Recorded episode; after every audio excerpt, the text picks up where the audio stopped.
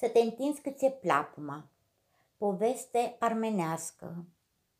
A fost cândva un rege care de după poruncă tuturor plăpumarilor din împărăția sa să-i facă o plapumă nici prea lungă, nici prea scurtă, ci tot mai bună și potrivită cu statul luminăției sale.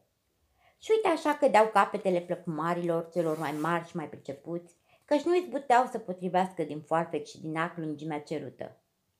Viață lungă luminăția ta, zise un plăcumar rămas printre cei vii, de îndată ce se află față în față cu întâi stătătorul țării. Eu unul pot face plapuma hotărâtă. Foarte bine, fă-o, zise regele, dar ține minte că atâtica de mai scurtă, cu atâtica de mai lungă, capul jos să te ajungă. Plăpumarul se reîntoarse în atelier și cu sub plapuma cam scurtă. Era o plapumă frumoasă. O încărcă la spinare și o duse la palat.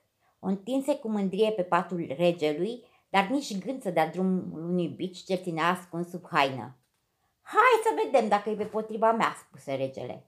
Și lungindu-se în pat, trase plapuma peste sine și și-și întinse picioarele. Degetele îi ieșeau de sub plapumă.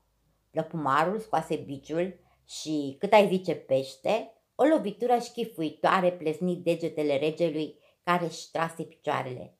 Viață lungă, luminăția ta, zise plăpumarul. Văd că plapuma e de lungimea cuvenită. Așa e, omul să se întindă cât e plapuma. Regele păstră plapuma și răsplăti pe plăpumar pentru cuvintele înțelepte.